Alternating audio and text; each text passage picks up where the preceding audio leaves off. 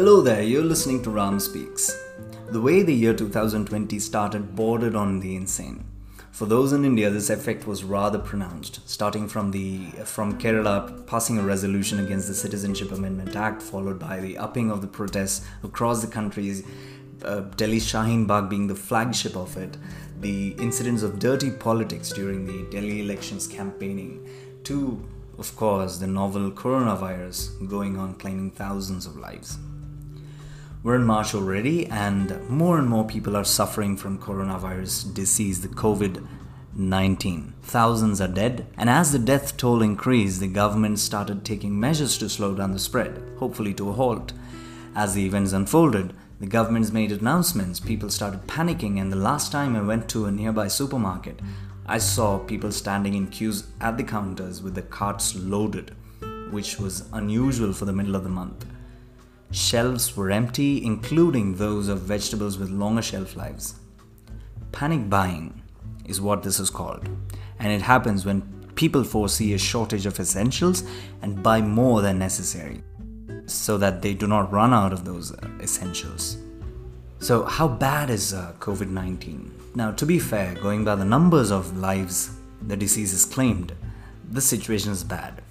And it's spreading really fast. As of recording this piece, the infection has it hit about 2.5 lakh people. That's uh, that's about 250,000, and 10,000 have died. But on the positive note, 88,000 people, over 88,000 people have recovered. India has about 200 confirmed cases of infection, out of which 4 have died, one each in Karnataka, Maharashtra, Delhi, and Punjab. But also, 20 have recovered. When we stepped out of the uh, house during the weekend of the 7th and the 8th of March, we saw a drastic decrease in the number of people out and about, which changed, of course, last weekend because people were out buying. Now, supermarkets had half shuttered, and uh, when we went ahead and asked them why, they said the police had asked them to not open their shops for about a week. That explained why the likes of Big Basket and Supr Daily were talking about delays in delivery.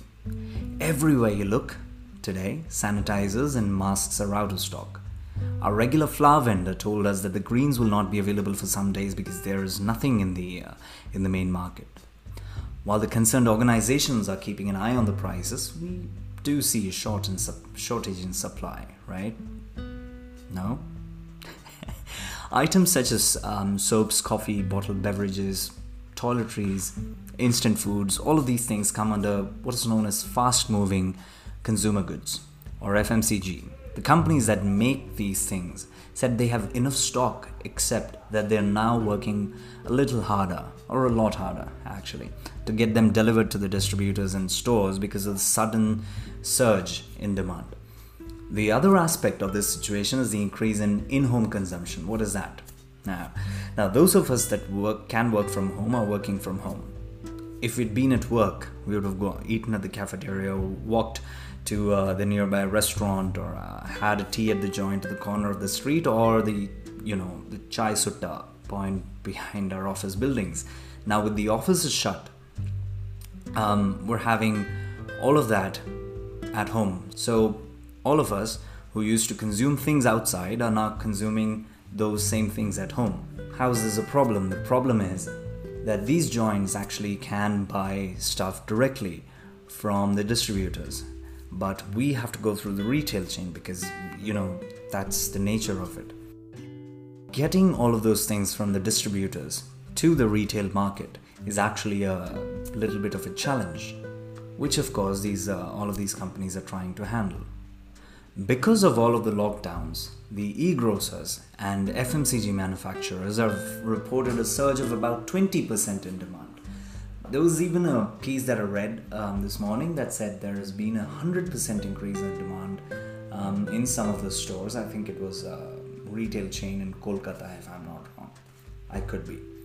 Now, the good thing about the online stores, of course, is that they can set a limit on who can buy how much of the goods and this will stop people from unnecessarily stocking up on the essentials. All that aside, is panic buying justified? I find it hard to answer it with the available information, but I do understand why people want to panic buy. What if the markets close? All of our vendors stop selling what they sell? We'd most certainly be in trouble, right? Food is necessary for survival. The uncertainty in how long it will take for the virus outbreak to die down adds to the panic. But is panic buying rational behavior? Turns out it is, despite the fact that we do behave a little irrationally sometimes. Look at, for example, um, the doctors and health workers have constantly told us throughout these last few months that wearing a mask is not going to help a healthy layperson. But you still see healthy people wearing a mask. The reason is that masks give you a sense of control, a sense of safety. This is the same as people roaming around the city with the, you know, the, the disposable masks um, in hopes that it would help them, you know, help protect them from uh, from the pollution. Andy Yap, a professor of organizational behavior at the Singapore campus of INSEAD Business School, said even people who are queuing up in the supermarket line to buy toilet paper, they have no idea why they are buying toilet paper. They just see other people doing it and start doing it themselves because they are afraid they might lose out. This actually is rational behavior according to what is known as the Nash equilibrium in game theory. The other point is the reaction of the governments across the world. When governments make make shock announcements or take drastic steps, it actually triggers panic in people. When people feel such a loss of control, they panic. Control is a fundamental human need. Since childhood, we, we condition ourselves to have control, and a situation like a like the virus spread it actually makes us go into crisis mode. We we um, we try desperately to regain control, and panic buying of toilet paper, staples, and all of these essentials makes us feel in better control. Um, it makes us feel that we we are uh, we are prepared for it, whether we're actually prepared or not. It makes us feel we are. And the effect is more pronounced in those societies that you know that are that are individualistic in nature you know those societies that say um, every man for himself on the other hand the societies that have trust in each other and the government and oh, please please distinguish politicians from the government. Um, i'm talking in the sense of the government being different from politicians so please make that distinction here. So those societies which trust each other you know the people of the society who trust each other and and the government they seem better equipped to handle this kind of situation. For example look at look at how it happened in kerala with with the nipah virus. Kerala handled really well. Um, and and of course um, i did hear somebody a journalist making a comment that uh, he was he or she was thankful that um, the corona outbreak did not happen in India. I mean, it was an uninformed statement because if the Nipah virus had not been contained the way it had been contained, we would have lost a lot of people. A good chunk of human population would have been dead by now. Anyway, moving on. So, should we or should we not panic buy? we're not individuals, we're a society. Beyond that, we're a nation. We're not alone, and we're not the most underprivileged. We have the elderly, the physically challenged, and all sorts of people in the society who are not, should I say, privileged as us, who can step out of the house, who are healthy, and uh, who can read and write. Shelves being empty tells us that the stores are working beyond their normal capacity. When one section of people overbuys, it actually puts a lot of pressure on the on the retail system. The stores have to find a way to restock, so they transfer the pressure onto the stockist. And you know, this chain goes on. This chain of pressure goes on. Understand that we're not no more in the pre-80s India you know, at least in the short term, we're not going to face any issues um, sourcing the consumables, the, the essentials like food, um, the, you know, the grains and v- long shelf life vegetables and whatnot. At the same time, you, the individual, cannot preserve consumables for a long period of time. This kind of defeats the whole purpose of stockpiling. Also, you may end up wasting a lot of what you store. Your panic buying will cause a short term supply shortage for the others. Granted, it's, it's not. Uh, it's in no way going to be life threatening or anything, but why do something like that at all? Why at the cost of somebody else? Instead, if nobody panics, life will go on as, as it used to. Everybody would have the necessity commodities for themselves because there's no shortage of the products themselves. The challenge is just the logistics. Yeah? But then, what if the stores or markets close down for a week? You know, it's a lockdown. Again, how much are you going to need for a week? Um, but what if the shutdown extends? Here's why it's unlikely. I mean, that's really, really unlikely. And even if it does happen, that all the stores do shut down, well, there are ways to um, to deliver the goods.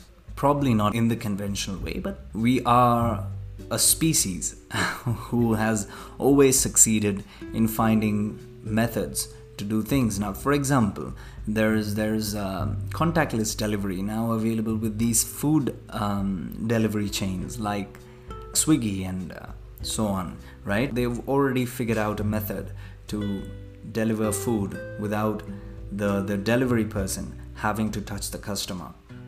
Okay, so we would find some way or the other to achieve this kind of delivery. The coronavirus is not transmitted by an airborne vector, it spreads through touch. So, this is not the kind that you know you, you would just get it. You get it only if you have any sort of uh, physical contact with somebody who is infected. Yeah? And also, remember that once you do get infected, your body starts making what is known as antibodies to fight the virus. And once your immunity manages to fight the virus and stop the virus from multiplying, you get cured of the infection. And again, the virus cannot attack you anymore because your body will have those antibodies that will stop the virus from multiplying. Yeah? The option that the that the virus would have is find new hosts, people who have never been infected by the virus and then some of those people would unfortunately die because that's the process of it. The rest of them, on the other hand, would develop immunity against that virus and they would kill the virus in their body.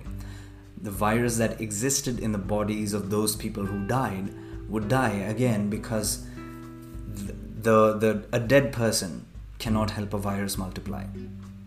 So, this is how every pandemic dies and Corona is no exception.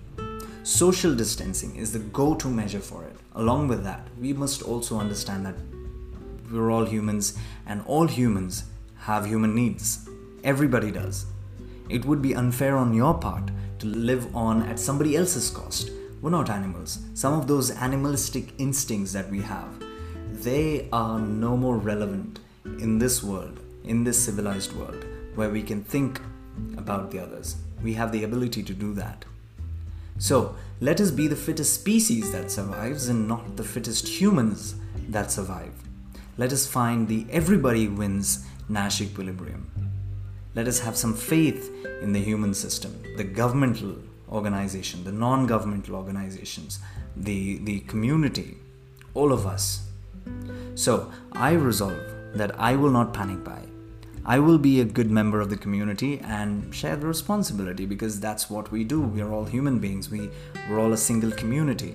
We help each other out in such situations at least. We put our all our differences aside and we help each other. I want everybody around me to survive, you included.